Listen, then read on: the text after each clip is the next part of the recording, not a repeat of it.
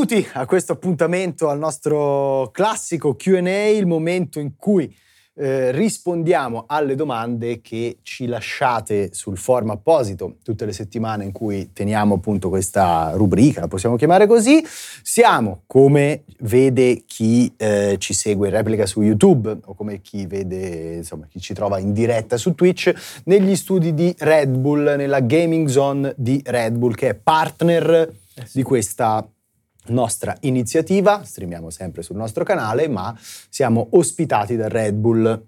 Sì, tra l'altro con Red Bull eh, ovviamente sapete che io ho delle altre faccende. Eh, ah, sei ammanicato? Assolutamente. Ah, sei ammanicato? Assolutamente sì. Eh, voglio proprio parlarvi di due appuntamenti, eh, prima di ovviamente rispondere alle domande, che eh, presto arriveranno sul canale Twitch di Red Bull Italia Vado in ordine cronologico, il prossimo appuntamento di Red Bull Indie Forge eh, il giorno 11, eh, prima del, del, day one attesissimo di Zelda eh, Tears of the Kingdom, ci sarà la presentazione della giuria eh, di Indie Forge. Questo perché il contest è stato ufficialmente aperto al Comic Con di Napoli, sono state annunciate delle partnership importanti, si sanno appunto quali saranno i membri che conosceremo eh, in due incontri in diretta su Twitch se volete candidare il vostro gioco e eh, diciamo diventare il nuovo Venice, che è il gioco che ha vinto l'anno scorso, fatelo perché ci sono diversi mesi di tempo, eh, è una, un'iniziativa aperta a tutti, volta appunto a individuare 5 stelle idealmente del firmamento indipendente italiano che poi avranno tra i tanti premi e le varie cose, riconoscimenti anche uno spazio all'interno della Games Week di Milano della che hanno presentato il logo nuovo oggi, tipo Vabbè, MGW, MGW, MGW. Ok, eh, saranno lì appunto nello stand di, di, Red Bull e poi ci sarà un vincitore che si aggiudicherà altri premi. Tornerà poi anche dopo l'incontro di ieri Red Bull OP e c'è una puntata di Red Bull OP d'eccezione imperdibile con il signor Dario Moccia che farà cose su Resident Evil 4, Resident Evil 4 Remake che verrà rotto, pare da Dario, non si sa ancora come.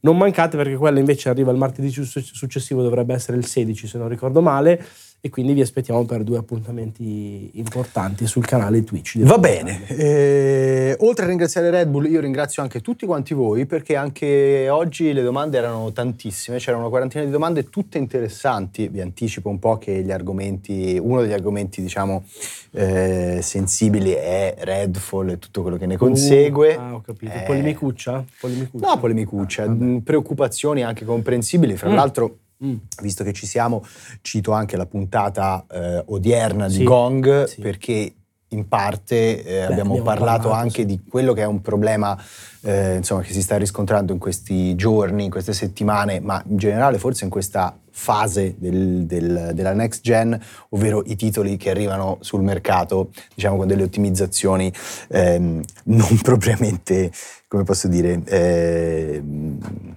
inattaccabile. Eh, eh, diciamo un così, bravo, bravo, bravo facciamo un sottile eh? eufemismo. Facciamo una cosa del genere.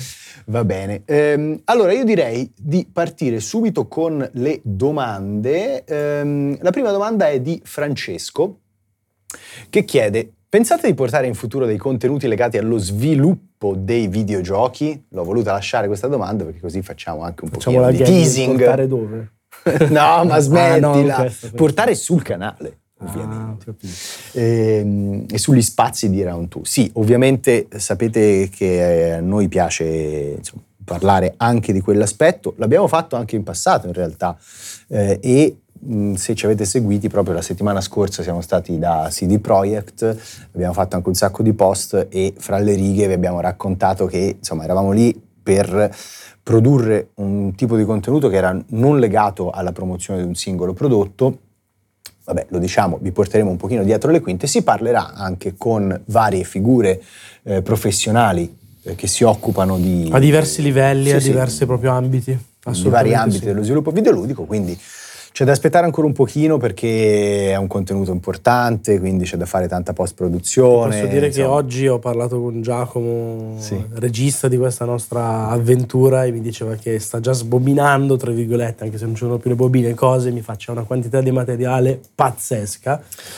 E vabbè, aspetterete, Vediamo. siamo fiduciosi di potervi presentare un contenuto speciale, un po' diverso dal solito. Ci piace tanto raccontare, oltre che le ultime uscite, approfondire il mercato, eccetera, eccetera, ma eh, approfondire quello che è un po' il lato umano dietro sì. allo sviluppo.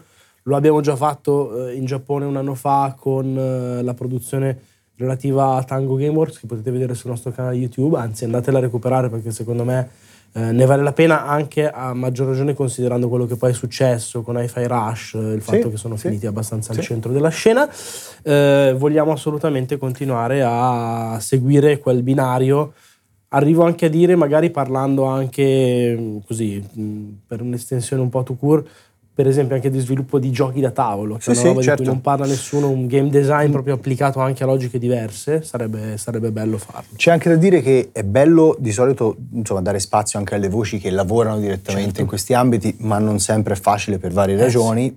però è anche vero che abbiamo la fortuna di entrare in contatto con tante di queste persone, quindi un po' questi, questo tipo di contenuto e questo tipo di approccio filtra anche nei, nelle nostre live quotidiane, sì, perché sì, sì. per esempio oggi, eh, uh, alla fine della, della, puntata di oggi, abbiamo di fatto parlato di censura, localizzazione, anche quegli aspetti, certo. adattamenti, anche quegli aspetti lì eh, sono legati comunque alla produzione videoludica e quindi ogni tanto magari le, le, le, chiacchiere che facciamo con queste professionalità che magari più faticosamente riescono ad, ad arrivare davanti alle telecamere, però... Tra l'altro sempre a tema di sviluppo dobbiamo organizzare, devo sentire Hollow Press perché vogliamo invitare su, sul canale di trasmissione David Genki che ci deve raccontare insieme a suo fratello come ha gestito il game design di Annal Wizards, quel fumetto libro game pazzissimo che avevamo presentato durante la nostra 24 ore e quindi sì, eh, ci piacerebbe farlo sempre di più. Va bene, la seconda domanda invece è di Amon. Al netto dei sistemi di abbonamento Pass Microsoft e quello più recente PlayStation, secondo voi un giorno Nintendo proverà a proporre qualcosa di analogo o continuerà imperterrita la via del samurai? Abbraccio grande. Allora, una domanda interessante. Sì, molto bella. Molto bella e devo dire che secondo me Nintendo non ha una chiusura integrale nei confronti di questi sistemi, un po' un piedino se vogliamo ce l'ha messo perché di fatto con la Virtual Console ha fatto il suo, online, il suo, servizio online è legato anche non solo alla Virtual Console, DLC. ma ai DLC mm. di Mario, sì. era legato al DLC di Animal Crossing, certo. il DLC di Mario Kart, scusatemi. Sì, sì, ehm, quindi sostanzialmente ha usato anche due delle IP più forti, forti nella, nella, generazione. Più forti di Mario Kart di, nessuno. Sì, però anche Animal Crossing certo, è diventato certo. fortissimo in questa generazione no, come mai lo era stato. Anzi, anzi, ti ricordi quel contenuto che era molto atteso, forse è arrivato sì, un filo fuori tempo sì. massimo, ma era servito proprio per dire questa cosa sì. arriva e il giorno che arriva se hai l'abbonamento premium Bravo, è esatto. incluso. Quindi. Però credo che, visto che eh, Nintendo comunque ha una policy di prezzi anche per le proprie esclusive come posso dire? Saluta, saluta. esatto. Un po' conservativa, cioè conservativa nel senso del, che mira alla conservazione del prezzo, non mi vedo no. un servizio in abbonamento, diciamo che va un pochino più nella direzione, non voglio arrivare a dire il Game Pass, ma secondo me nemmeno del Plus Extra. Ma figurati, no, no, no. Ma ricordiamo che cioè, vendono i giochi di Breath of the Wild, costa come al lancio, poi certo. netto di E vendono, e vendono, e vendono eh, decine certo. di milioni di pezzi, quindi non, non vedo perché dovrebbero cambiare questo modello di business proprio in un, in un, momento storico in cui secondo me il mercato un pochino fatica a conservare il valore dei prodotti che si svalutano rapidamente. Eh, è quello che volevo dire, cioè io volevo proprio porre l'evidenza su quello, cioè in un mercato, in un contesto storico in cui tutti gli altri fanno fatica a venderti il gioco e a tenere quel prezzo per un mese, ma davvero un mese, loro che lo tengono per 5 anni perché dovrebbero avventurarsi in formule che comunque sono meno convenienti per, il, per chi pubblica. Certo. No? Cioè, quindi se loro sono lì nella loro roccaforte dorata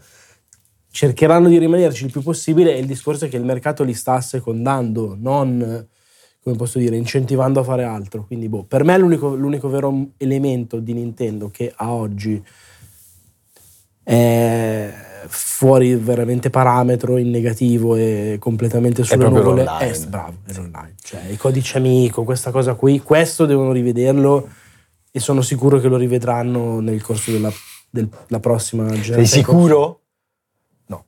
ok. no, Guarda, mi ricordo, ti faccio svelo questo segreto, mi ricordo una camminata a Monza con Mattia Ravanelli, era guarda, 15 anni fa, tempi di Wii, e dicevo, pensa se su Wii U ci saranno ancora i codici amico come gag.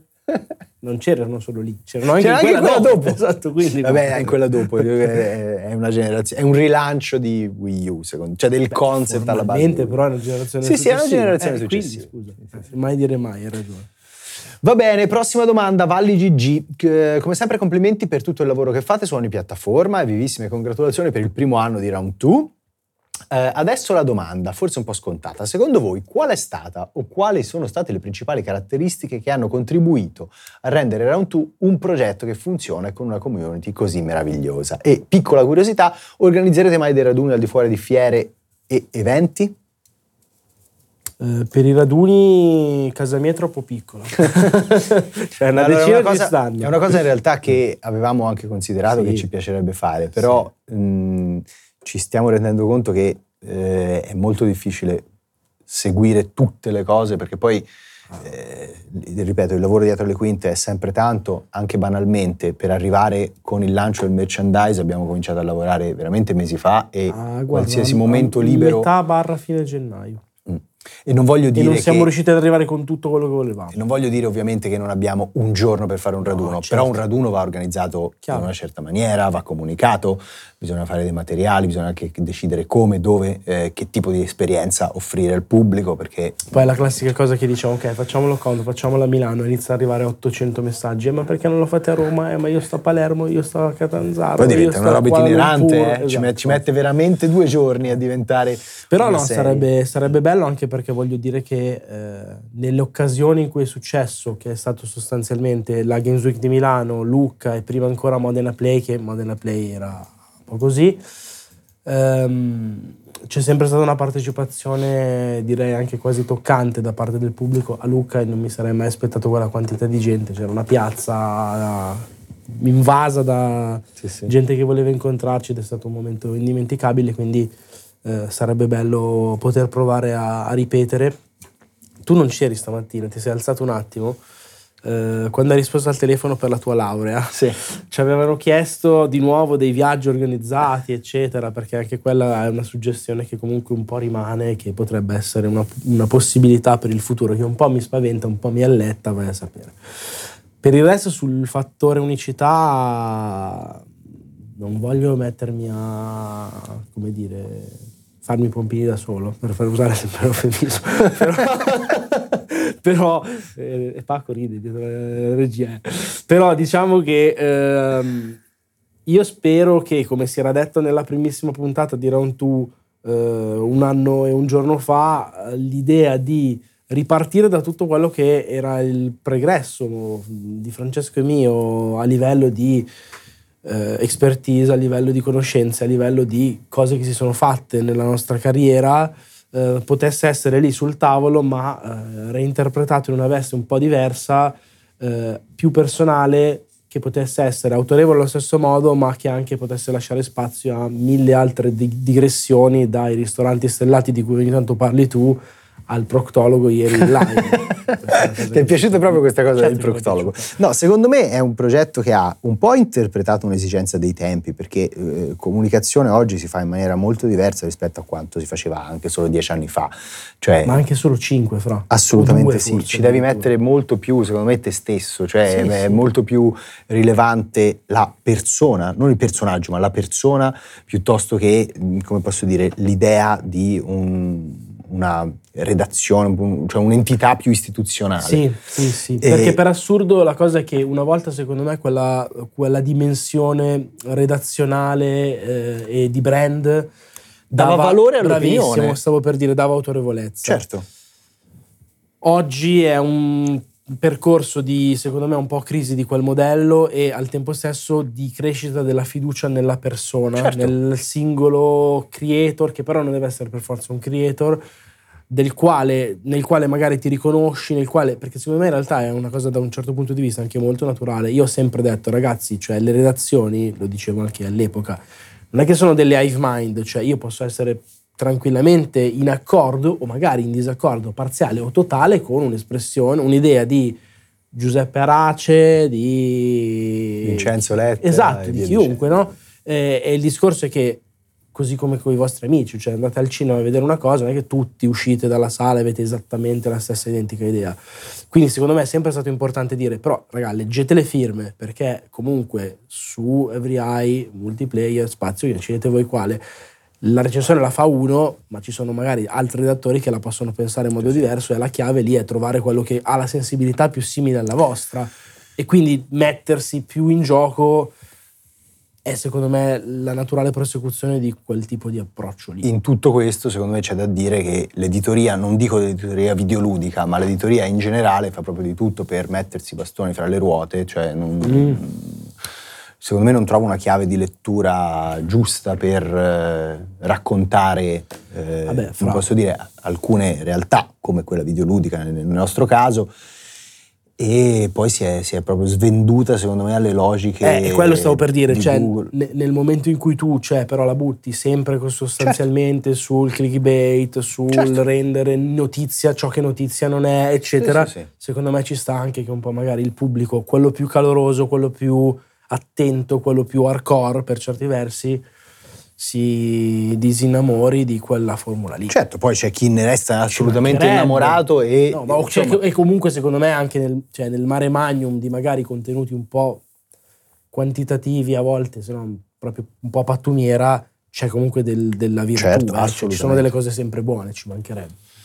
Uh, Maffo Bear uh, fa una domanda che in realtà, mh, mm, insomma, c'era un'altra domanda che andava nella stessa direzione di un altro utente di cui purtroppo, scusatemi, adesso non ricordo il nome, ma oh, questa era un pochino più completa. Ciao ragazzi, ancora auguri di buon compleanno. Vi volevo chiedere un parere sulle console portatili, perché da Steam Deck in avanti se ne sono viste alcune nascere, tra poco uscirà anche quella di Rogue, Alli, eh, che sembra molto interessante. Pensate che, visto come stanno andando negli ultimi anni le console classiche e i loro giochi di punta, ci sarà uno scivolamento graduale verso il gioco in mobilità, magari anche a prezzi non proprio popolari? Il mercato mobile del cellulare è già assurdamente florido, ma non scalza i consolari. O è solo questione di tempo? Grazie a tutto, continuate così. L'altra domanda era appunto proprio sul, sulla proposta di ROG, diceva ci sarà un mercato per quella console lì o per altre console? Io voglio dire che secondo me Steam Deck, anzi, prima Switch ha eh, creato, come posso dire, un caso d'uso e una, un tipo di esperienza utente che è quella della mobilità casalinga, della portabilità casalinga, che ha un attimino fatto nascere certe voglie in alcune fasce di consumatori. E eh, Steam Deck, in qualche maniera, eh, ha anche capitalizzato su queste voglie. Um, non mi vedo però un, un, un merc- la nascita di un mercato popolato da tanti di questi concorrenti. Penso che un'eventuale versione 2.0 di Steam Deck eh, possa avere la forza anche comunicativa o di branding per continuare ad allargare la user base e attecchire un po'. Non so se poi tutto il mercato andrà in quella direzione. Allora, um, sulla parte finale del discorso mobile versus console, lì ci si potrebbe parlare per un'ora e si potrebbe aprire un mondo, nel senso che secondo me bisogna fare una distinzione proprio importante in termini quantitativi e qualitativi. Quantitativi non c'è paragone, cioè i gamer uh, mobile, basti pensare al sud-est asiatico, schiacciano completamente nei numeri i giocatori di, che ne so, Final Fantasy XVI, per dire certo. un gioco atteso eh, d'altro canto, però, secondo me è impossibile non valutare la tipologia di esperienza, cioè eh, un conto sono i giochi succhia tempo e succhia soldi da mobile e un altro è un'esperienza che poi può essere eh, piacevolmente declinata su standard e su percorsi molto diversi, cioè eh, c'è The Last of Us così come c'è Dredge, così come c'è, però il punto è che le esperienze ca- canoniche classiche sono molto differenti. Quindi secondo me questa è una, è una, cosa proprio più di ordine generale nella quale non mi addentro neanche perché se ne potrebbe parlare per ore. Sul segmento della portabilità così faccio fatica e le ho entrambe a mettere sullo stesso piatto della bilancia Switch e Steam Deck et similia. Perché secondo me Switch ha anche capitalizzato tanto dell'expertise e eh, dell'approccio del pubblico che riconosce questa cosa a Nintendo, ovvero sua, eh, il suo dominio nelle portatili, cioè okay. del Game Boy, del DS, è la naturale prosecuzione di quello che ha abbracciato in mm. maniera molto naturale, molto coesa la parte home, dove invece sì. erano più in difficoltà. Cioè per me Switch comunque, nella mia idea, ma secondo me nelle idee di tanti, è comunque una console portatile che attacchi anche in casa, non viceversa. Sì. Ehm, Steam Deck è un oggettino, secondo me, di grande anche comodità e... Cioè fa il percorso inverso, parte dal PC e diventa bravo, portatile. E poi è un oggetto di grande valore, cioè io adesso mi sto trovando in situazioni in cui, ok, se ho il dubbio, cioè il gioco da tutte e due le parti, lo gioco su Steam Deck, certo. ok? Al tempo stesso però sarebbe un po' miope pensare che quello che ti permette di fare Steam Deck, che è meglio di Switch, oggettivamente, proprio a livello hardware, nei numeri non c'è paragone, cioè no, come certo. non Davide e Golia è, non so, una cosa completamente diversa, cioè se è un sassolino contro la luna, eh, perché Switch anche proprio secondo me nella testa dell'utente medio esiste, Steam Deck, l'uomo della strada non, non lo sa neanche cosa sia. È uguale tutte le console di quel genere lì che usciranno, cioè mi no, stupirebbe tant- Esatto, no, dico, mi stupirebbe tantissimo se, esist- se si inaugurasse una tendenza, non lo so per me può essere un modo di giocare molto utile e molto anche vantaggioso e piacevole, però per una ristretta cerchia di utenti che ne sanno, tra virgolette. Uh, Black Star, buon pomeriggio raggianti ragazzi di Round 2, ancora complimenti per il primo anno di attività del canale. Oggi vorrei approfittare del Q&A per dei consigli per gli acquisti, se non è un problema. Amo l'immersive sim e dopo aver snasato un odore peculiare dopo i primi trailer gameplay di Redfall, ho passato gli ultimi mesi a riesplorare questo genere, scoprendo mio malgrado una certa penuria di nuovi giochi simili ad eccezione dell'ottimo Atomic Heart. La sensazione è quella di aver giocato ormai i più famosi esponenti del genere, da qui la domanda. Avete dei prodotti da consigliarmi che siano passati un po' in sordina, ma che siano comunque meritati meritevoli di essere giocati, sono apertissime a produzioni AA e indipendenti e anche il retro gaming non sarebbe un problema. Per farvi capire, attualmente sto giocando il primo Deus Ex moddato, grazie infinite come sempre. È una domanda molto difficile perché in realtà eh, quello dell'immersive sim è un genere veramente poco poco rappresentato. Anche perché è difficile. Cioè, è molto difficile. Un gioco piccino certo. fatto così, fatto con quei crismi, è complesso. No, infatti, per questo secondo me Atomic Heart è miracoloso come titolo d'esordio, perché veramente, cioè, partire con un prodotto che ha tutte quelle sovrastrutture, tutte quelle sfumature, eh, io lo ritengo insomma estremamente complesso. Eh, non so, Black Star, che cosa hai giocato esattamente, però immagino che citando gli es- tutti eh. gli esponenti del genere, Dishonored, Prey, ti puoi recuperare il primo, Arx, il primo di Arcane, Arx Fatalis, che insomma mm. ha delle sfumature più ruolistiche, eh, però secondo me un Qualcosina. po' sotto traccia c'è.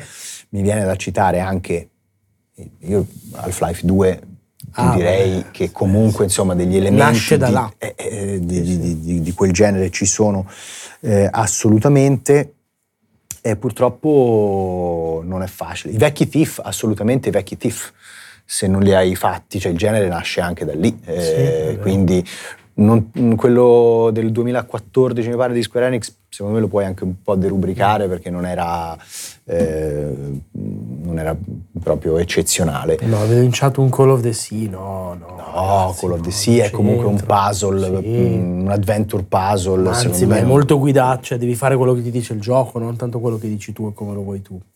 È difficile però perché è un genere che tra l'altro secondo me non incentiva nemmeno lo sviluppo un po' indipendente nel provarci, perché uno molto complesso, sì. due difficilmente fa dei numeroni e quindi... I Bioshock ragazzi eh, non li cito perché cioè, eh, se hanno detto ho giocato i, neanche, i, cioè. i, principali, cioè i Bioshock viene proprio in automatico. Eh, aspettiamo tutti Judas, che purtroppo però è eh, fiscale 2025, quindi come minimo un anno e mezzo. Sta per arrivare però System Shock, anche il remake È di vero. System Shock. Fine mese. Fine quello, mese. Sì, quello secondo me un ci può stare assolutamente. Sì, sì, Invece che andare a fare retro gaming, cioè ti riprendi una saga storica esatto. ma rilanciata diciamo eh, e ammodernata ad oggi. Ehm, e lo dico anche un po' con dispiacere, eh, tutto, cioè questa risposta è, è velata un po, di, eh, un po' di nostalgia, un po' di malinconia, perché è un genere che secondo me è molto rappresentativo anche proprio del, del videogioco come eh, medium, e però purtroppo anche perché non ha eh, grosso appiglio commerciale, eh. viene proprio frequentato poco. Mastronino Chiedo il vostro aiuto perché vi reputo delle persone che possono aiutarmi nel mio cammino da videogiocatore. In sintesi, non riesco più a giocare i giochi single player. Eh, da quando ho provato l'online nel 2016, avevo 21 anni, faccio una fatica bestia a giocare single player. Gioco solo ad Halo e eFootball e siccome non vivono un gran periodo di forma me ne vorrei staccare per provare qualcosa di nuovo. Ma anche quando lo faccio faccio troppa fatica ad andare avanti. Ho comprato Little Nightmares, trilogia di Spyro, Sherlock Holmes, ho attinto dal pass con The Medium, Doom, Somerville, Ion Life, tutti giochi iniziati e finiti a fatica o non finiti proprio. Ma di che malattia soffro? Pare che non mi voglio applicare, ho la sensazione che il gioco debba essere divertente ma facile e veloce da finire. Aspetto diagnosi con cura annessa, pagamento dietro abbonamento del canale. Eh, Mastronino, è, è una situazione particolare anche perché citi Metti titoli... il dottor Fossa alla dottor Mario. No, no, no, no, no, anche perché non so se, se ho una risposta veramente efficace, nel senso che... Il stress. Cita così... non sanno cosa dire, dicono stress. Lo stress, è lo stress, è Mastronino è lo stress. stress. Eh, cita titoli così diversi, sì, sì. fra l'altro quando dice che cerca cose veloci da finire.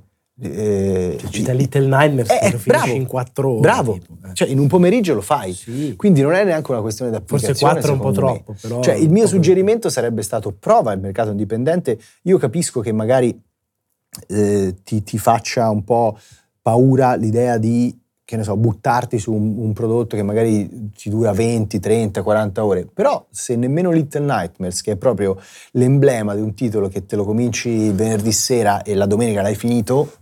Tra l'altro anche perché ti, ti cattura, cioè eh, l'atmosfera giusta. Cioè se neppure quella cosa lì funziona, forse proprio cioè, eh, questo tuo desiderio che comprendo perché sono, i single player sono giochi di cui si parla tanto, poi insomma sono giochi che quando eh, ti acchiappano ti danno delle emozioni molto molto forti, eh, se sono ben fatti ovviamente, e, e, in combinazione con il fatto che i due titoli che citi, quindi Halo e eFootball, siano proprio in fase calante, capisco questo desiderio. Se però poi anche di fronte alle tue prove reiterate questo desiderio viene frustrato, eh, forse non, non è il caso, semplicemente non è il caso. Abbraccio l'oscurità del multiplayer. arrenditi, arrenditi. Aspetta il no. nuovo Game as a Service. Oh, Sony ne deve Sony, fare esatto, 12 esatto, entro il 2026. Siamo un po' in ritardo, fra l'altro. Sony? Sony? Qui c'è Tartufi che, che sta contando. Eh. uscire dopo piangi. Ehm, guarda, io banalmente dico una cosa capisco la prospettiva di dire vorrei provare altro, ne sento parlare e tutto, però se eh, la tua indole, il tuo cuore, i tuoi polpastrelli vanno in quella direzione lì, veramente accettalo, cioè non, hai, ci hai provato secondo me anche in maniera encomiabile, certo. con tanti generi diversi, come diceva Fossa, se non è cosa non è cosa, però, ti diverti con quello, può anche essere una fase della vita o no, adesso ti diverti così e gioca. Io ti do consiglio, un consiglio però, cioè prendilo da un'angolatura diversa stai vedendo che Halo e i football sono in fase calante? Ti piace il, quel tipo di persistenza e quel tipo di multiplayer? Trova qualcos'altro sempre in quell'ambito lì, cioè invece di andare in single player, resta nell'ambito del multiplayer, del game as a service, della continuità. Che non ci gioca nessuno in Italia, però, però, è molto bello, sai, io ti avrei detto quello. Ho visto in chat che scrivono short hike, non, non, non, ho il cuore di consigliargli, perché non, non gli farei spendere pochi euro. Però secondo però, me li vale. Gioca esatto.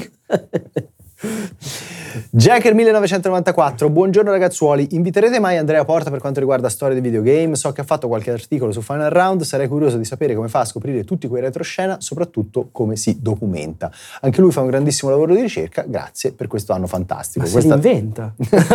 no, scherzo. Questa domanda l'ho lasciata perché così... Grande Andrea. Eh, sponsorizziamo di nuovo Storia di Videogame, che è un podcast bellissimo. Fra l'altro, è uscita di recente la puntata su Resident Evil, che purtroppo ancora non ho ascoltato, ma sono sicuro che Andrea abbia fatto un grandissimo lavoro. Su Final Round trovate le trascrizioni, quindi la versione testuale, diciamo, dei suoi podcast. E, ehm, Comunque è passato dal nostro divano. Sì, ma deve tornare. Deve tornare, sarei molto contento eh. anche di vederlo ma è passato addirittura eh, nella fase più magmatica del canale, cioè quando non c'era ancora il set, tant'è che nel video che hanno rilasciato ieri con eh, Era lì nel della community c'era, esatto. Però, eh, cioè, nel senso, è, è, il benvenuto assolutamente e il lavoro di ricerca e secondo me proprio anche stesura del racconto che fa con storie di videogames è, è speciale, è davvero davvero degno di nota, quindi se state ascoltando questo Q&A in formato podcast, alla fine andatevi a cercare anche storie di videogames perché sicuramente vi appassionerà. Prima della prossima domanda faccio un passo indietro e do un consiglio a Black Star su, sull'immersive sim. Me ne è venuto, secondo me potresti provare a recuperare sì, i primi capitoli di Stalker. In previsione del fatto che mm. sta arrivando pure mm. quello nuovo, i primi pur essendo insomma comunque molto radicati anche nel genere FPS, perché certo. si sparava, però eh, c'erano degli elementi survival, secondo me tu ci potrebbe stare, anche nell'ottica del fatto che poi Shadow of Chernobyl insomma, dovrà arrivare. Eh, sì, si spera, si spera. Ehm, Dasqual Ciao belli, se doveste fare un remake dei primi due Fallout, li faresti FPS e TPS come gli ultimi o lascereste con la visuale ma con miglioramenti grafici e gestionali?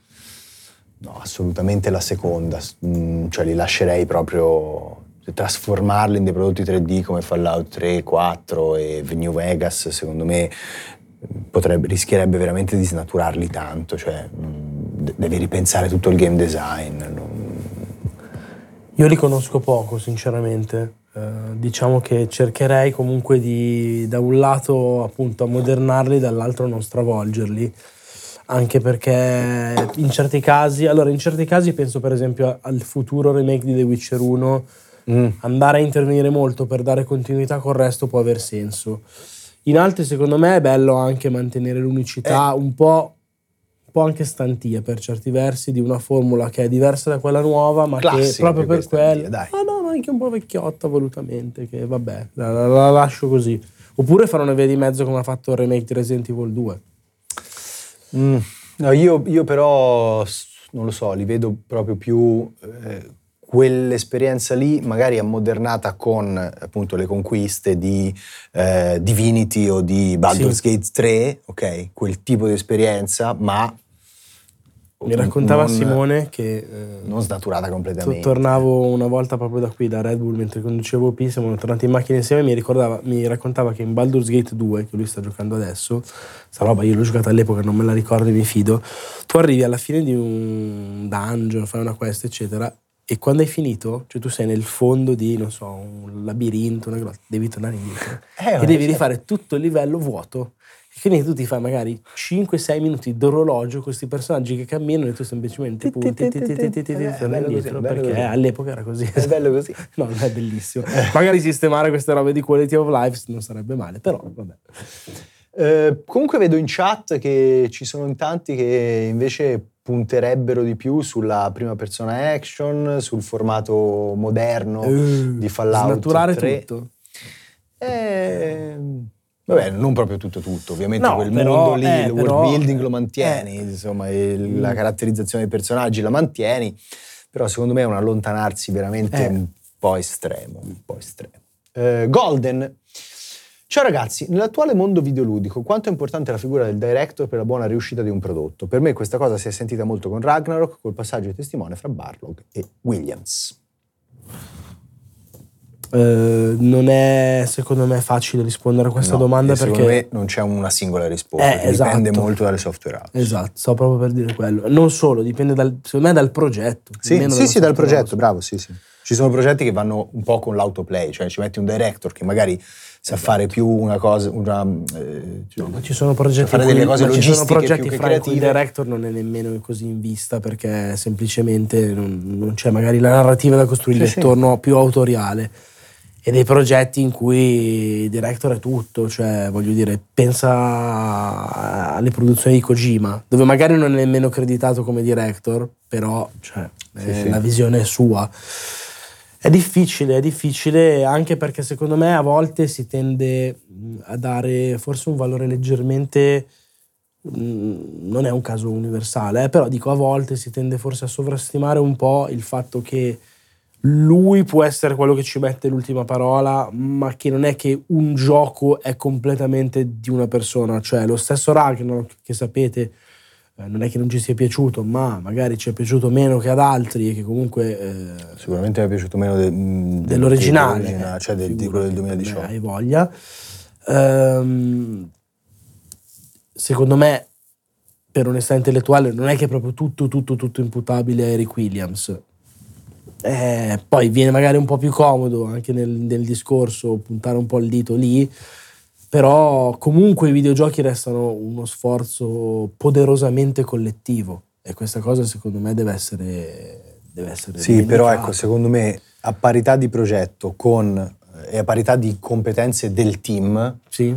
è un director eh, che ha una certa visione mm. e alle volte non è solo una visione, ma forse anche una posizione politica all'interno mm, dell'azienda, tantissimo. cioè ha la possibilità di dire veramente la sua. Ma oggi ne abbiamo parlato su Gong, cioè eh, come si dice Stig Asmussen che ha scelto di, nonostante egli avesse detto prenditi più tempo se vuoi, di pubblicare comunque Jedi Survivor in una versione scricchiolante, diciamo. Eh, imporsi anche in questo modo con una decisione non banale vuol dire che hai delle facoltà anche decisionali certo. mica da poco. Certo.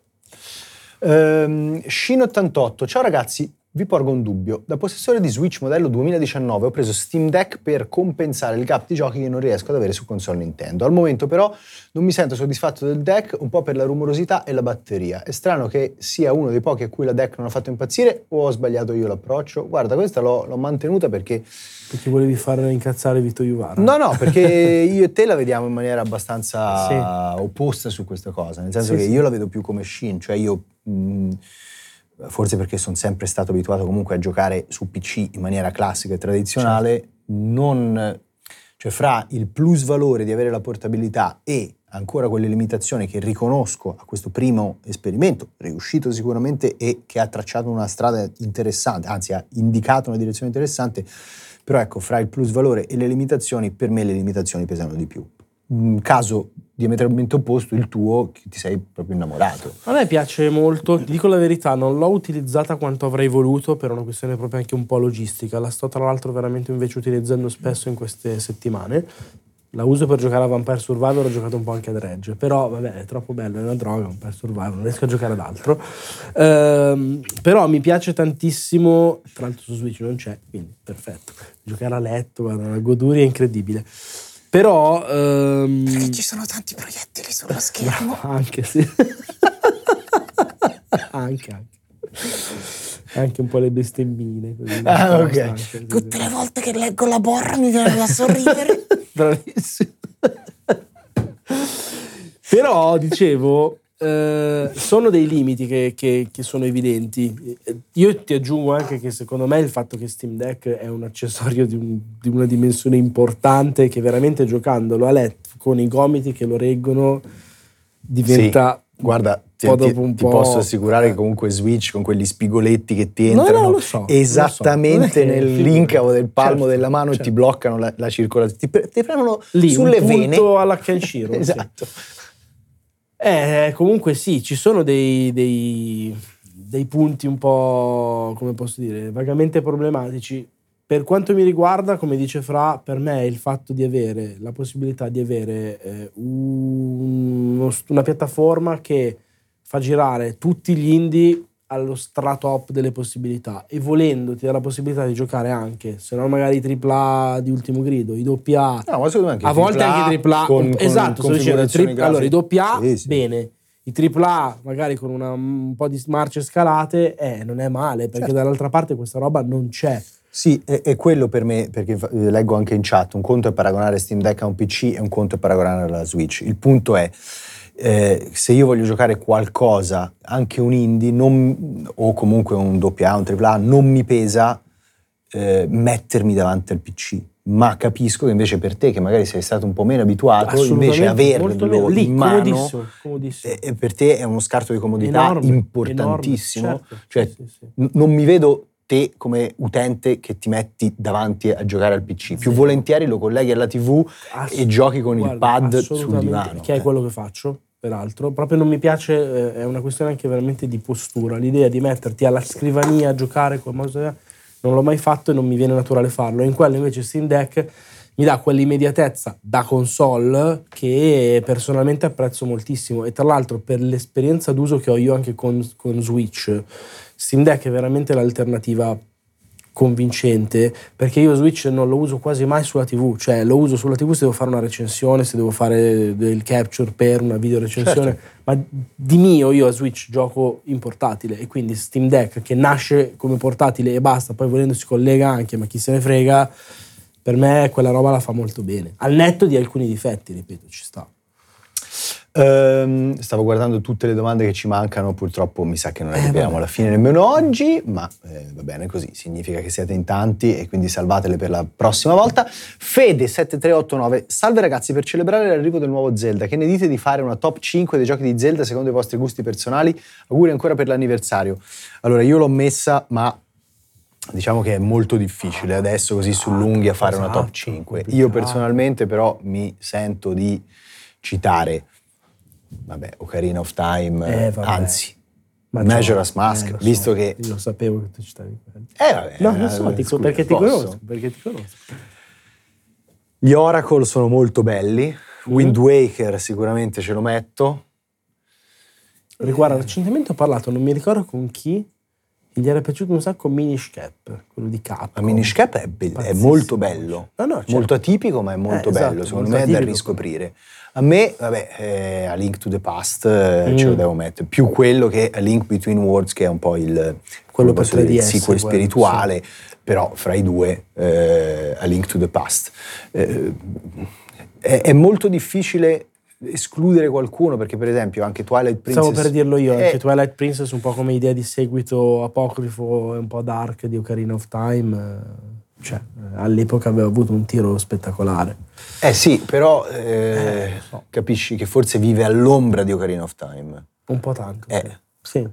E, e, per quello se devi fare una top 5 magari tende ad andare più sul classicone su, sul che è quello che l'ha ispirato e no? poi su, sì. sui capitoli un po' diversi, divergenti, sì, particolari. È è, è, è, quello che paga un po' lo scotto del suo essere il nuovo Ocarina of Time. Sì, che poi cioè, neanche all'epoca lo, lo, era diventato. No, eh, no, no, assolutamente. Io ti devo dire una cosa, sono, ho un atteggiamento un po' ambivalente verso Skyward Sword, che mi era piaciuto parecchio all'epoca, non da dire dei miei preferiti in assoluto. A me non tanto. La riedizione su Switch, sai che mh, mm, forse in virtù di controlli un po' così, però anche poi in generale quel filtro acquarello che secondo me all'epoca ci stava bene, oggi è proprio un po' spiaccicato, un po' così. Non lo so, è uno di quelli che mi è per assurdo un po' sceso nel tempo. Però se io dovessi sceglierne uno, banalmente direi Ocarina of Time, anche legato a memorie proprio personali, Natale del 98, bellissimo, ho proprio dei ricordi meravigliosi. Forse davvero top 3 di momenti di videogiochi nella mia vita. Uh, quel, quel, Natale lì con Time, cioè dei momenti cioè, esatto. incredibili. Sì, sì. Mm. Fra l'altro, guarda, baro eh, e scendo un attimo giù a prendere un'altra domanda perché, visto che siamo entrati in tema Zelda, Leggo la domanda di Ventilator X. Ciao ragazzi, congratulazioni per il traguardo. Con il sopraggiungere di Tears of the Kingdom vorrei sapere cosa ne pensate della deriva open world di Zelda. Dobbiamo vederlo come un nuovo standard per quelli a venire oppure una semplice parentesi? Personalmente odio gli open world e come volevasi dimostrare non ho apprezzato Breath of the Wild. Al contrario mi sto divertendo molto, molto di più a riscoprire Skyward Sword, titolo che mi mancava. Allora, secondo me ehm, dovremmo cercare di capire anche che, che, direzione sceglierà di prendere la serie dopo che avremo giocato a Tears of the Kingdom, anche per capire se eh, davvero sarà una cosa complementare a uh, Breath of the Wild, eh, com- come si collocherà all'interno della timeline, capire se mh, ci saranno accenni a un futuro per quel regno di Hyrule. Eh, questa è una cosa che potremo vedere solo fra qualche settimana. La mia speranza è quella che non diventi l'unico futuro possibile per Zelda. Mm. Eh, cioè, secondo me, avere la capacità anche di produrre dei capitoli più classici eh, o anche diversi, anche diversi sul fronte dello stile, più sperimentali, quello che era stato Phantom Hourglass, per sì. fare un esempio, secondo Spin me Nintendo, esatto, esatto non, non, la dovrebbe perdere quella, quella possibilità. Eh, anche perché appunto la saga di Zelda poi sapete che nella timeline ufficiale si è tripartita, insomma c'è la possibilità secondo me di fare tante cose. Credo che però una volta fatto Breath of the Wild e investito anche creativamente in quel modello lì, nel futuro di Zelda quel modello continuerà a esserci. Mi piacerebbe che non fosse l'unico modello, però credo che, eh, insomma, essendo proprio anche una pietra miliare, secondo me, del gaming, eh, e essendo un modello super rappresentativo oggi di Zelda, credo che continueranno a portarlo avanti. Anche perché, aggiungo alla tua considerazione, c'è stato un riscontro importante di critica e di pubblico. Eh, cioè, certo. quindi, sai, quando riesci a far uh, coniugare quei due aspetti, tutti lo celebrano in quel modo, legittimamente, diventa difficile fare, fare marcia indietro.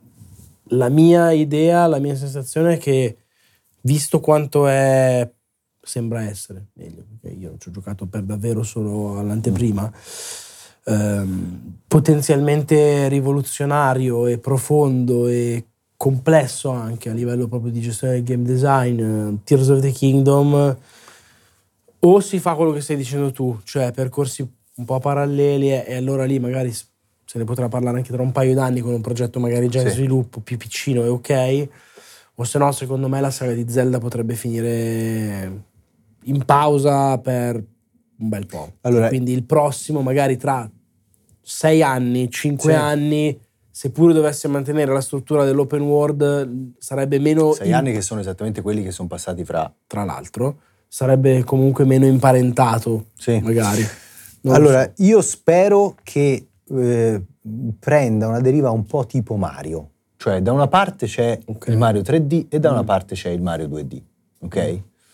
Ehm, che poi secondo me il Mario, il Mario 2D non c'è neanche, non è neanche eh, ci sia ancora. Non c'è cioè, neanche c'è più, però in, certe stagioni, cui, sì, sì, sì. e comunque l'hanno riportato anche su Switch, e su Switch hanno fatto anche il remake di Link's Awakening. Certo. Ecco, fare per esempio, per, fra due anni, far uscire... Link's Awakening Bravo. 2. Link's Awakening, cioè un sequel o comunque un prodotto che prende quella struttura lì, secondo me ci potrebbe stare assolutamente. E fra l'altro secondo me vai anche a prenderti i nostalgici di una eh, versione, cioè di, una, di, un approccio più tradizionale certo. e magari anche chi dopo aver giocato Breath of the Wild e Tears of the Kingdom si è andato a recuperare i vecchi Zelda, ci ha trovato del valore perché c'è ancora eh, del valore certo. e, e, comunque cioè non è che anche a livello produttivo è molto più facile produrre sì. una cosa uh, più beh, inquadrata chiaro, rispetto a ti dico, guarda, arrivo a dirti che se trovi il team giusto lo puoi pure dare in outsourcing. Eh, certo, assolutamente sì. Quindi. Um, lupo acquatico lunare. Buonasera ragazzi di Round 2. La mia domanda è questa. In un mondo dove Arcane Red, fa Redfall e Rocksteady fa Suicide Squad, cosa vi aspettate da progetti futuri di queste stesse software house che apparentemente sembrano perse in progetti inferiori e non di poco dal loro passato? Redfall per il momento confermato, mentre Suicide Squad si porta un odorino di quel tipo anche se non è ancora uscito.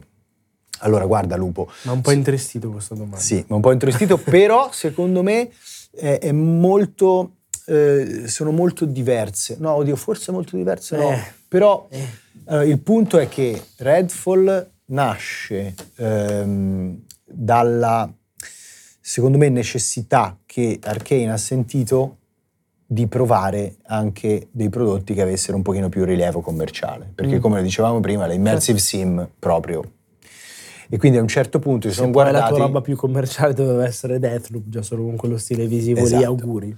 Si sono guardati... Massimo rispetto per averlo fatto eh, e massima stima, però... Si sono guardati e hanno detto che facciamo, proviamo a fare un genere che vende di più, proprio anche come categoria.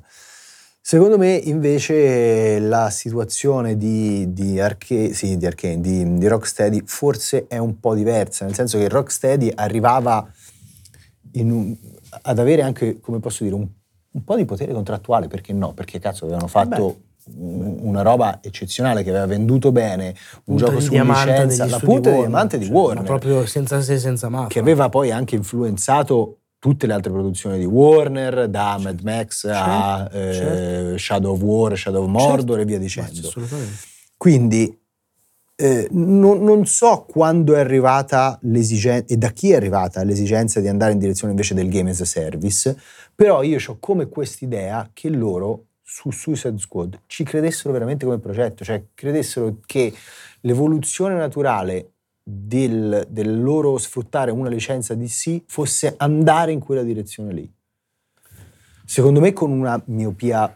Eh non so cosa augurarmi. Non so se augurarmi grande. che Però... sia arrivato il reparto marketing con i Kalashnikov a obbligarli o che loro secondo genuinamente me, pensassero che quella cosa potesse essere secondo me virtuosa. loro lo volevano fare e il reparto marketing gli ha detto mettiamoci degli elementi mm, game as a service okay. però secondo me lo volevano fare cioè volevano andare a Metropolis volevano aprire e fare più personaggi giocabili cioè secondo me era proprio allora in quel loro... senso ci sta eh.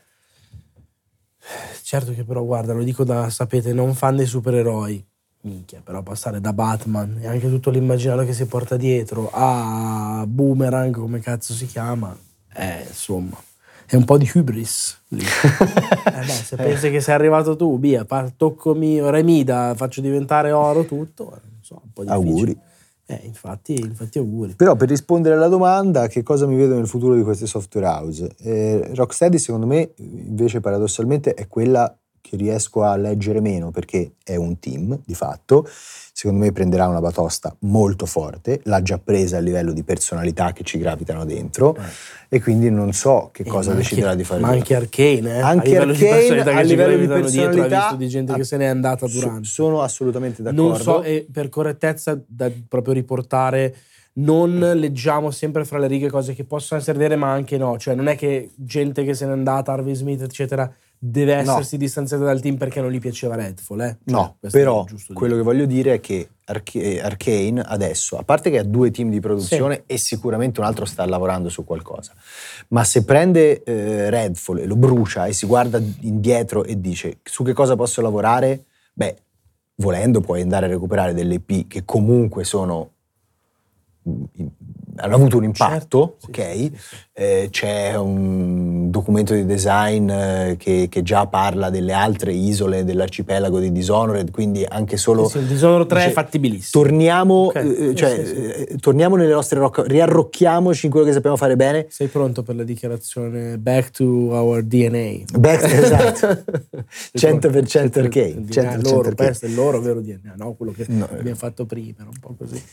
Mentre per Rocksteady proprio non lo so, perché il, mm, secondo me dopo che eh, ti sei un po' squalificato con Suicide Squad, se Suicide Squad non sarà il prodotto che tutti ci aspettiamo, forse anche ritornare a Batman non è facile, no. un po' perché fra l'altro c'è anche Gotham Knights che eh, pure ha... Che benissimo, ecco, certo. Un po' perché tutta, tutto il discorso supereroistico secondo me mi sembra un po' in crisi in generale e soprattutto nel mondo dei videogame, con la grande eccezione di Spider-Man, che poi insomma bisognerà vedere com'è, però secondo me lì eh, il potenziale c'è. E quindi non so che cosa aspettarmi. Ti butto una suggestione a caso, anche se non ci credo neanche io, così, un moto di speranza, ripeto, completamente vana. E se Rocksteady invece magari un po' nell'ombra avesse lavorato due progetti paralleli e Suicide Squad è quello più magari più pop che non gli va bene ma c'ha qualcosa di più cazzuto di suo ancora da presentare un EP sua?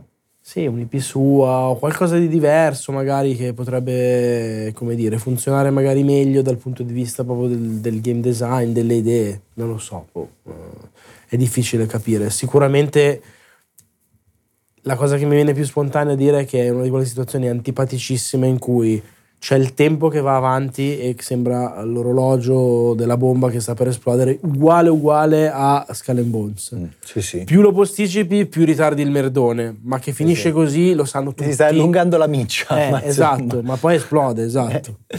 Ti faccio, mi è venuta così una domanda che ti faccio sulla così un passant. No, sulla miccia corta. barzelletta. Eh, secondo te succederà mai che Marvel o DC sceglieranno di lanciare un nuovo supereroe attraverso i videogiochi? Mm. Cioè di partire dai videogiochi? Sì, sì, sì. Benvenuta perché ho detto, magari, sai, sono in, in diretta connessione con certo. DC, DC Dice, crede in una cosa del genere, partiamo da lì per poi allargare. Guarda, mi avessi fatto questa domanda qui... In un momento storico in cui i videogiochi esportano le loro sì. proprietà intellettuali, mm. cioè The Last of Us va lì, certo, Gran certo. Turismo va lì, Uncharted mi avessi fatto questa stessa domanda tre anni fa, ti avrei detto che poteva essere il naturale corso degli eventi. Oggi, come hai detto tu, con il genere superoristico un po' in fase calante, pensare che possa avere una riscossa, un sussulto a partire dai videogiochi, non lo so, anche perché poi servirebbe un crossover a livello proprio di, ok, l'hai visto lì, ma inizi a pubblicare degli albi, ci certo, lavori con degli certo, sceneggiatori, certo, una cosa, una serialità. Sì, sì già la, si deve già mantenere la, sulle sue gambe. Già la pianifichi, eh, già la pianifichi certo. però parti dal videogioco. Cioè la campagna di lancio sì, sì, la fai dal videogioco. Mm. Che secondo me potrebbe però anche essere un modo per prendere i videogiocatori e portarli sì. ad acquistare gli albi e poi magari da lì si fa... Ritornare indietro. Ritornare indietro. Serie, TV. Oppure dentro gli albi del supereroe okay, che ha lanciato certo, in quella maniera sì, ci metti la comparsa di, di quello lì. Di quello lì cioè, eh, non lo so, boh. non lo so. Prova a buttargli da lì, magari. Me la fanno fare sicuro. Vado studio director. Però, facciamo, però il supereroe è Boogerman, quello del gioco del Mega Drive con le caccole. Va bene, ci sto. Lancia le caccole. Eh, prova a proporglielo, vediamo invece che cosa dicono. Eh, Carlo 5588. Con doveroso atteggiamento complottista reitero questa domanda. La tonalità di rosa di Round 2 è innegabilmente la stessa di Tinder. Che vuol dire sta cosa? Che anche Round 2 fa scopare? Perché se è così ho un reclamo da fare. Allora, innanzitutto secondo me Round 2 hai due, cosa siamo, host, padroni del canale, un po' fa scopare. Quindi nel caso, cioè non garantiamo agli altri, non c'è una proprietà diciamo transitiva, però secondo me. Detto questo, io non ho Tinder sul telefono, quindi non, non so che colore è, non, non l'ho mai visto, non, faccio, so che si fa swipe a sinistra e a destra, non l'ho mai visto per la ragione di prima, perché non Però non lo so, eh, devo dirti la verità. Eh, avevo controllato, ti svelo questo segreto da designer, avevo controllato che il rosa nostro non fosse uguale al rosa che ha Ualone sul canale, che è stato uh, prima a utilizzare questa tonalità di colore nel mondo dei videogiochi su Twitch non è uguale, quindi quando stavo scegliendo i colori ho detto va bene. Tra l'altro svelo un aneddoto, all'inizio l'avevo pensato arancione, un bel arancio carico, un po' tra l'arancio e il corallo dimenticandomi nei giorni di che c'era un, un sito abbastanza grandino, un tale multiplayer che già presidiava l'arancio, il blu non si poteva scegliere per ovvie ragioni, allora ho detto ascolta andiamo da tutt'altra parte, quindi ho detto vabbè rosa che è una cosa un po' strana, un po' diversa, e... però vabbè se è uguale a quello di Tinder poi vado a controllare. Vabbè, però ma è uguale a quello me... di Tinder? No, non lo so, non lo so, non ho idea, non ho idea. Ma Tinder c'ha la fiammella rossa, ma perché è rosa? Ma non lo so, eh, adesso mi hai messo la curiosità. Ehm, va bene, eh, ma no, ma, non, ma diversissimo. Diversissimo. Ma va. Ma no, ma dai. Tinder no, sembra più quello, il colore di Instagram. Sembra un po' aranciato, come posso sì, dire. Cioè un salmone. No, è molto più acceso. Questo è un filino più spento. No, dai. Eh, è un po' rosso coloroso. Bravo. Bravo. Eh, Coglionauta! Domanda su Redfall. Abbiamo ormai constatato il deprimente risultato del titolo, sperando in un sostanzioso upgrade su tutti i fronti con vari patch, anche se non so quanto sia fattibile. La domanda, almeno a me, viene spontanea. Cos'è andato storto nel percorso di questo progetto?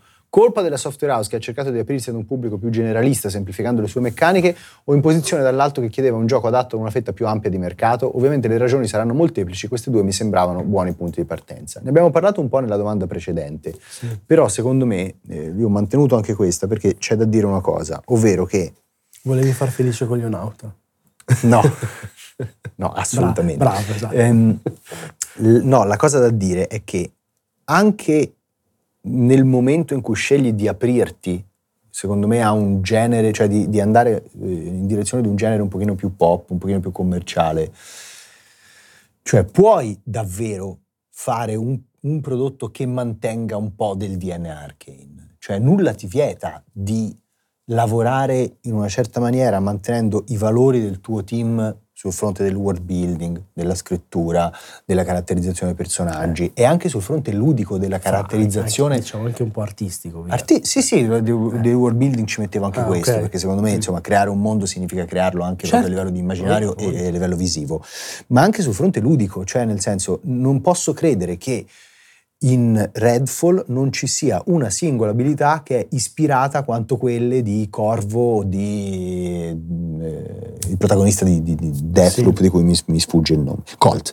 Ehm, cioè, per me lì non è sbagliato solo la volontà, cioè l'errore non è stata la volontà di aprirsi a quel genere lì, è proprio brutto il game design, pallido, io non lo so che cosa sia successo, cosa sia andato storto, è, è, proprio anche difficile da dire se non facendo delle speculazioni.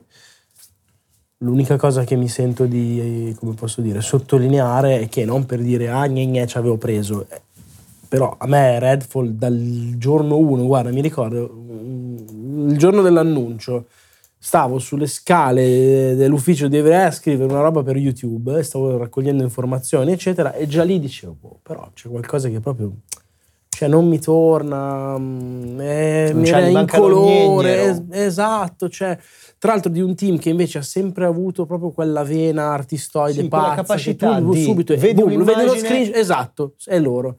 E là invece era poderosamente anonimo e secondo me da un lato sì, cioè c'è forse la voglia di essere un po' più commerciali, magari di inseguire un po' anche il successo di Borderlands, peraltro molto fuori tempo massimo.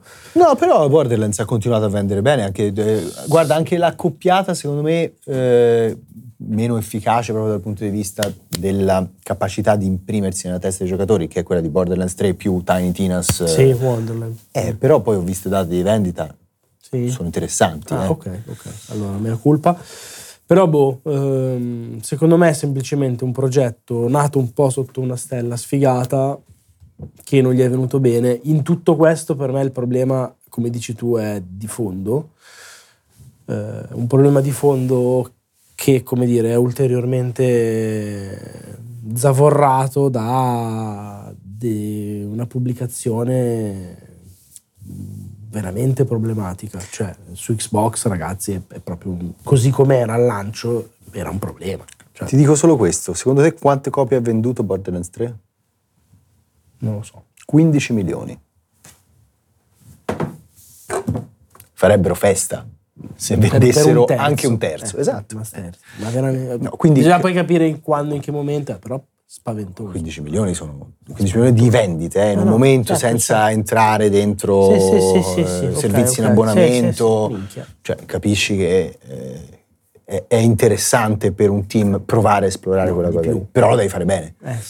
Cioè, Ehm, Witcher 95, buongiorno ai ragazzi di Round 2. Un, maiuscola la scritta. un po' di più al metallare, un po' meno al vecchietto. Vabbè, eh, che tra l'altro il metallare e il vecchietto sono la stessa persona, però vabbè. Ehm, visto il disastro di Redfall e l'arrivo ormai tra poco più di quattro mesi di Starfield, cosa vi aspettate da quest'ultimo? Soprattutto per quanto riguarda ottimizzazione e polishing, ho molti dubbi ultimamente sui giochi AAA in uscita, viste le delusioni dell'ultimo periodo. Pensate che anche Starfield potrà avere questo tipo di problemi? Un abbraccio e auguri per il compleanno del vostro fantastico progetto. Fra l'altro, cito, vado a citare anche Lucrezia Bolgia che dice buongiorno Manzi Chianini nella storia del videoludo. eh, Marco, non ti per... Oh, piace. Eh, nella storia del videoludo difficilmente un titolo che ha subito un rinvio importante rispetto a una data annunciata si è poi rivelato essere un capolavoro. Alla luce di No. ciò, non vi, oc- non vi preoccupa un po' il progetto Starfield? Non è vero, Lucrezia. Lucrezia carissima. No, non è vero, non è vero. Beh, poi guarda, Breath of the Wild. L'ha rinviato un paio di volte. No, dai, non è vero. Sì, no, non è sempre vero. Ma no, Eh, esatto. anche- poi qui secondo me c'è da dire un'altra cosa, che il, rin- il primo rinvio, cioè non è neanche un vero e proprio rinvio, il primo annuncio, quello di 11-11, Eh. era, come posso dire, fatto più per ragioni No, comunicative che altro. Non fare il Todd Howard. Lui ha detto quella data e quella era proprio una data. Scritto nella pietra. Eh no, eh, quella era una data. Quello per me Fra conta come rinvio, anzi, peggio degli altri. Il problema è che No, là avevano fatto una, quello- una quello che specie voglio di dire atto di fede. è- cioè, è eh, questo, ma chiaro, quello che voglio 16, dire. mi ricordo 16 mesi d'anticipo nello sviluppo di un AAA durante il Covid. Ma come fai a sapere? Non avevo neanche vagamente È loro idea di questo, come c'è. quello che voglio dire è che magari invece ci sono dei casi in cui tu la- eh, cioè un, un team scrive, cioè annuncia una data, è veramente convinto di potercela fare, poi arrivano dei problemi e quindi è costretto a rinviare per molto tempo. E ci sono anche casi in cui invece l'annuncio di quella data non, è, non è fatto perché sei veramente convinto di potercela fare. Perché, vuoi, fatto- perché vuoi. Bravo. Sì, ok, in questo senso sicuramente ti do molta ragione. Però per me quello vale come rinvio perché, ripeto, No, no, vale, vale assolutamente come rinvio. Anche, Vale assolutamente come rinvio. Però, secondo me, No, no, c'è- ok. ci- insomma, era, era- era proprio sbagliato a monte l'annuncio. Sì. Cioè non era un annuncio No, no, convinto hai di quella ragione, data, era un ragione. annuncio incrocio le dita e spero di farcela. Sì, è vero. È vero. Al di là di questo, però, eh, sono sincero, eh, mentirei se vi dicessi che mi aspetto un prodotto ottimizzato da Dio, eh, completamente privo di bug, ma perché la storia di Bethesda e di quei gio- giochi lì che... Certo. Cioè, sarebbe, farebbe notizia il contrario. Sì, e tra sì. l'altro in un gioco con quel tipo di complessità lì, allora non dico che va bene, perché non va mai bene, soprattutto se ti sei preso dieci mesi di, in più. Però un po' me l'aspetto. Me lo aspetto e lo perdono anche più che in, eh, in Redfall. Cioè, per me Redfall in quel modo lì è ingiustificabile. Sì, sì, Là eh, lo do per- quasi per scontato. Con No, poi se non ci dire- sono, se ce ne sono pochi, sono più contento, ovvio. Voglio dire che però ci sono anche problemi e problemi, cioè secondo me una mh, diciamo ampia serie di bug probabilmente ce li possiamo aspettare così come c'erano anche in Skyrim al lancio, Eh, ma certo, per esempio. certo. Però una Anche cosa un po' più in là del lancio. anche cioè. un po' più in là del lancio. Spero però che almeno, come posso dire, a livello di ottimizzazione delle varie versioni, a livello di colpo d'occhio, eh, possa essere un pochino più rifinito, perché il problema di, di, di Redfall, anche il problema di Jedi Fallen Order, insomma, sono proprio legati insomma, a un'ottimizzazione che è veramente disastrosa, sono due cose un pochino differenti secondo me. Non credo che Bethesda riesca con Starfield a pulire i bug, Mm. un po' di stabilità del domanda, codice. Ma tu ti aspetti un gioco, perché si è visto comunque poco, tu ti aspetti un gioco, tra virgolette, spaccamascella? Perché io no. A livello Eh, g- grafico è troppo tempo che lo sviluppano, è troppo... Eh, cioè alle è quello che radici proprio dico. nella, ne- nella vecchia... Eh, però il punto è che eh, Redfall è spaccamascella? Ma No, e però ci mette 27 secondi a caricare una Eh, texture, sì, sì, sì, ok? certo. Cioè, v- 27 secondi ca- cronometrati, Sì, ok? cronometrati. Spero che in, in Starfield quelle cose lì non ci siano, poi magari c'è l'equivalente del gigante che su Skyrim ti spediva sulla luna perché c'era un bug sul- sul- sulla gravità, ok? Eh, però magari poi invece il gioco a livello Qui tra l'altro di ti può spedire- pesantezza- qui ti può spedire solo uno ed è una feature. Esatto. tra l'altro, capisci? L'abbiamo tenuto uguale. Quindi vediamo un po', vediamo un po' che cosa succederà. Però Eh, posso dire anche un'ultima cosa in chiusura. Vai, certo. Cioè, Redfall adesso sicuramente è una delusione a tutti gli effetti. Eh, se poi non avevate sentito la nostra anteprima, capisco che siete particolarmente scottati, ma un po' noi ve l'avevamo anticipato, che si snasava qualche problemino. Però adesso non, non facciamola diventare la cosa opposta, cioè è un gioco straordinariamente mediocre, dolorosamente diverso dalla personalità di Arkane. Se mo si descrive come il trionfo della cacca, secondo me è, un po' esagerato. Cioè. No, sono d'accordo che è un po' esagerato. sennò adesso è diventata una cosa che sembra che hanno. Cioè, per me è molto male il livello in cui l'hanno pubblicato proprio di condizioni di ottimizzazione. Il gioco è modesto, è modesto. Sì, non sai qual è il problema però? È che è un gioco che già di base ti richiede un investimento di tempo tale per cui No, ma per me non ne vale mai, eh. Figurati. proprio No, no, ma io sono d'accordo. tendi ad allontanarti, cioè non ci metto neanche un piedino. Non ci provo neanche. Perché non è quel, so. quel gioco che poi me lo faccio e in sette ore l'ho portato Sì, a casa. certo, Cioè, certo. Però dico a livello di narrazione, non, non vorrei che adesso si esagerasse, perché No, secondo me il punto è che essendo anche un'esclusiva, magari dall'altra parte si tende Cioè, molto a sì. far vedere, ah, quindi che merda, il primo gioco loro, cioè un po' più di misura, nel, nel sottolineare i difetti, eh. Ecco. Ehm, Tom, eh, ciao ragazzi, complimenti per il nuovo traguardo di Round 2. Domanda che mi faccio da quando ho acquistato il DualSense Edge e vedo che l'integrazione nei giochi current gen è molto limitata. Quanto conviene ad uno sviluppatore non interno a Sony concentrare le forze e forze capitale per integrare delle funzionalità che solo il controllo di una specifica console sfrutterebbe, considerando anche che molti giochi continuano a uscire cross-gen. Tom, secondo me hai proprio sbagliato l'approccio con il DualSense Edge, nel senso che eh, le funzionalità del con- cioè, le funzionalità sono del controllo, non ci devono essere dei giochi che sfruttano specifiche funzionalità, magari che ne so, mettendo un, boh, un tas- un tasto extra, cioè è, è- è proprio che ti rimappi Sì. diciamo, i tasti e che hai, un- hai più controllo eh, sulla corsa dei grilletti, cioè sono proprio delle funzionalità hardware. Non, non credo che nessuno si sia mai immaginato che eh, ci, ci fossero delle software house in grado o con la volontà di adattare il loro control scheme, a, il control scheme dei loro giochi a quel prodotto, perché non, non è proprio quella la filosofia con cui nasce.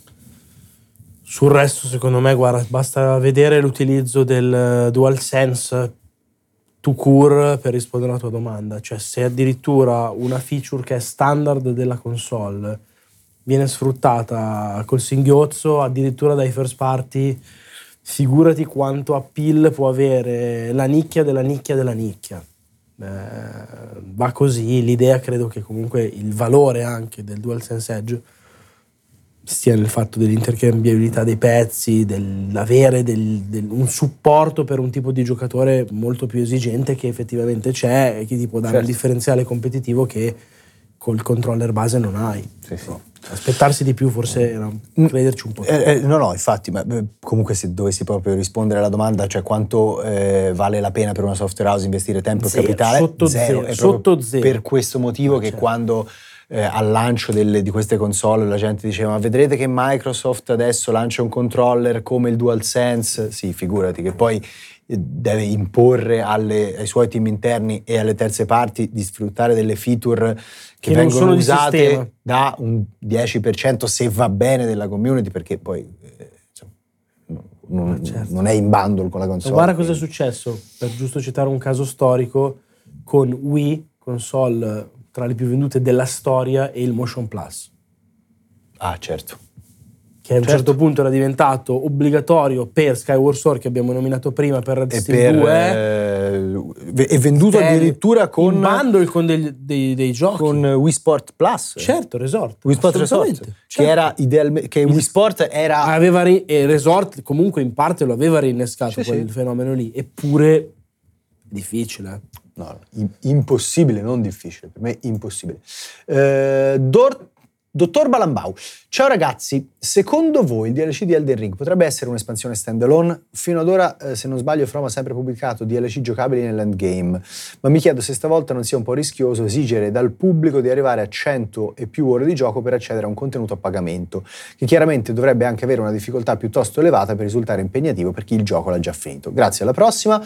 Dottor Balambau, è una cosa Io che... speravo che fosse Bambalau. Bambalau! È una cosa della zanzara. Eh, incollato male, spero. Forse l'ho, l'ho copiato spero, male. L'ho scritto so. Magari ha sbagliato lui, non lo so. Chi lo sa? Vai, prego, so. Vedremo. Se vuoi vado a controllare. Non ti preoccupare. ehm, volevo dire che eh, è, una, è, un'ipotesi che io ho ventilato, eh, quella del, del, del, cioè dell'espansione standalone, del contenuto standalone, perché eh, così a, mi veniva da pensare a un contenuto così grande, cioè se il rapporto fra la grandezza dei DLC di Front Software e il gioco base viene mantenuto anche per Elden Ring, ti viene una cosa che si tiene in piedi da sola con le proprie gambe. Ehm, in generale però non è una scelta automatica, eh, se non dovessero fare questa scelta, e anzi se come sembra, perché loro hanno già parlato di DLC, quindi sì, sì, ormai sì. la comunicazione si è innescata. Non stand alone. Non stand alone e quindi credo che non sarà stand alone.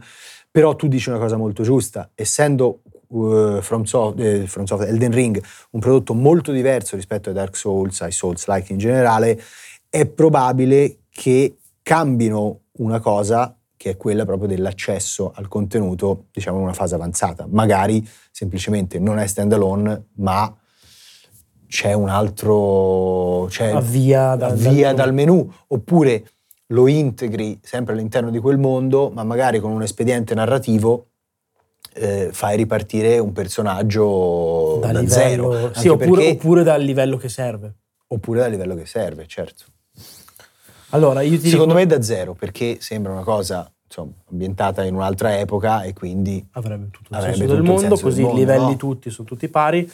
Aggiungo una cosa di, diciamo, di marketing, di mercato anche un po'. Sono d'accordo che sarebbe una mezza follia per chiunque altro. Qui c'è Elden Ring, c'è From Software, c'è un fenomeno pop, perché quello è stato Elden Ring unico e quindi se devi fare un'eccezione, quell'eccezione lì chi se la può permettere? Loro. Sì. E quindi lo fanno. Sì. Anche eh. l'anomalia è, è venire, uscire con un DLC se tutto va bene, due anni dopo il gioco originale. Secondo me due, saranno due anni precisi. Eh, appunto, figu- cioè, dico, è leggerissimamente anomalo nel contesto. Cioè, c'è gente che dopo due anni fa uscire quello dopo. Cioè. Sì, sì, vero, vero.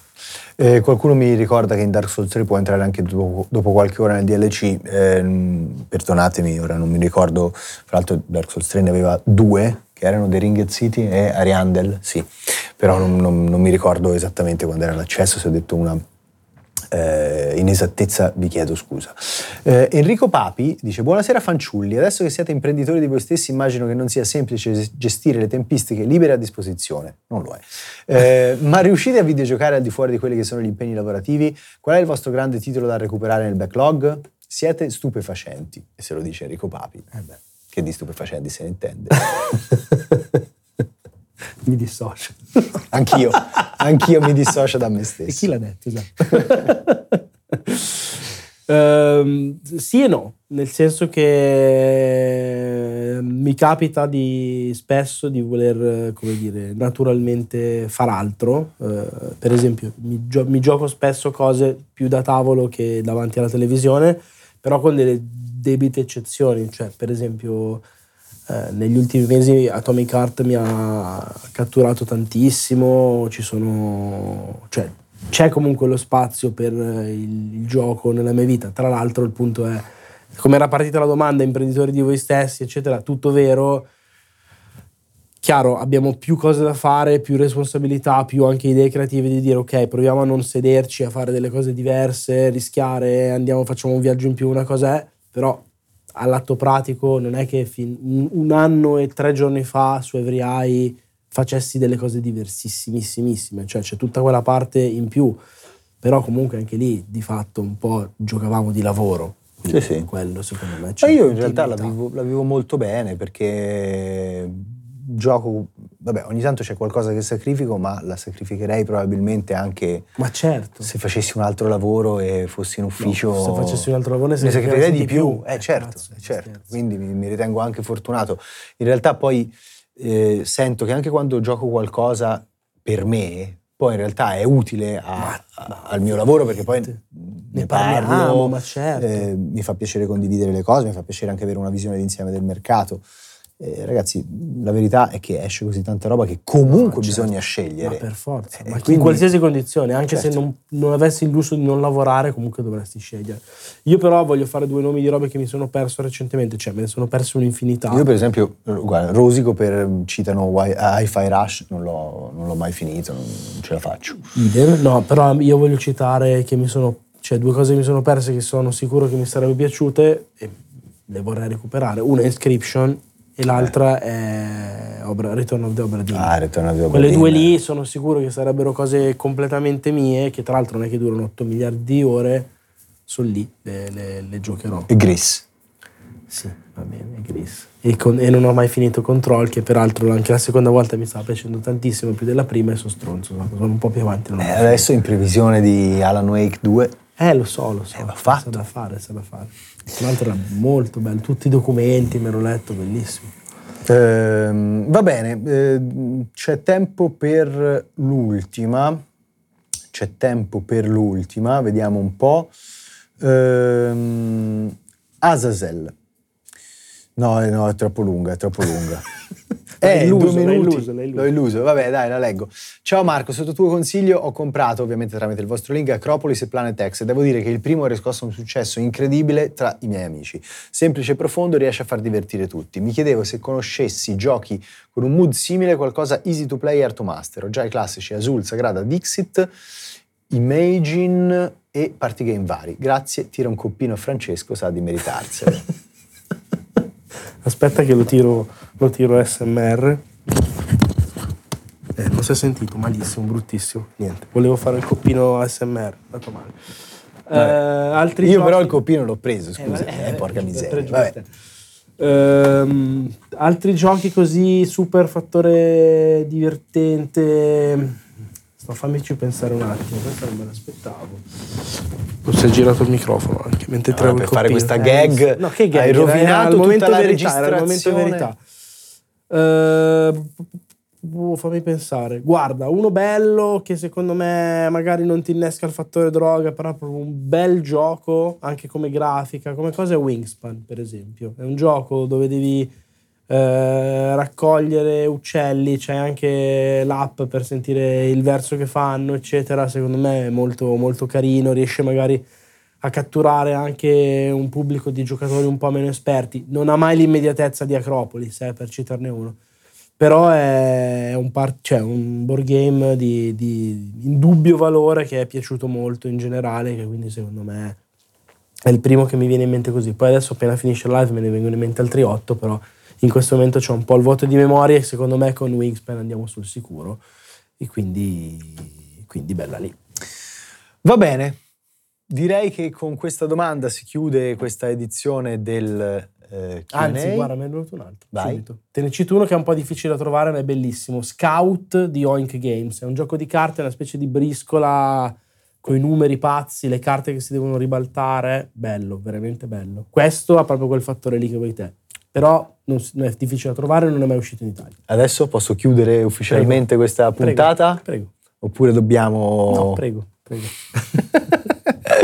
grazie mille a tutti quanti per averci seguiti e grazie per le domande. Ovviamente non ce l'abbiamo fatta nemmeno stavolta a leggerle tutte, mi dispiace perché ce n'erano alcune molto interessanti, ma sono andato un po' in ordine, diciamo, ehm, quasi sempre cronologico. E, e, quindi niente, alla prossima. Ehm, grazie anche a Red Bull Ovviamente. per averci ospitato sì, all'interno della loro gaming zone. zone ritorneremo Red Bull, Red Bull OP il martedì alle 16 e Indie Forge il giovedì. Ritorneremo non prima o dopo, ma quasi, sembrava. Marte, fra due martedì, sempre da qua, per un altro episodio del QA.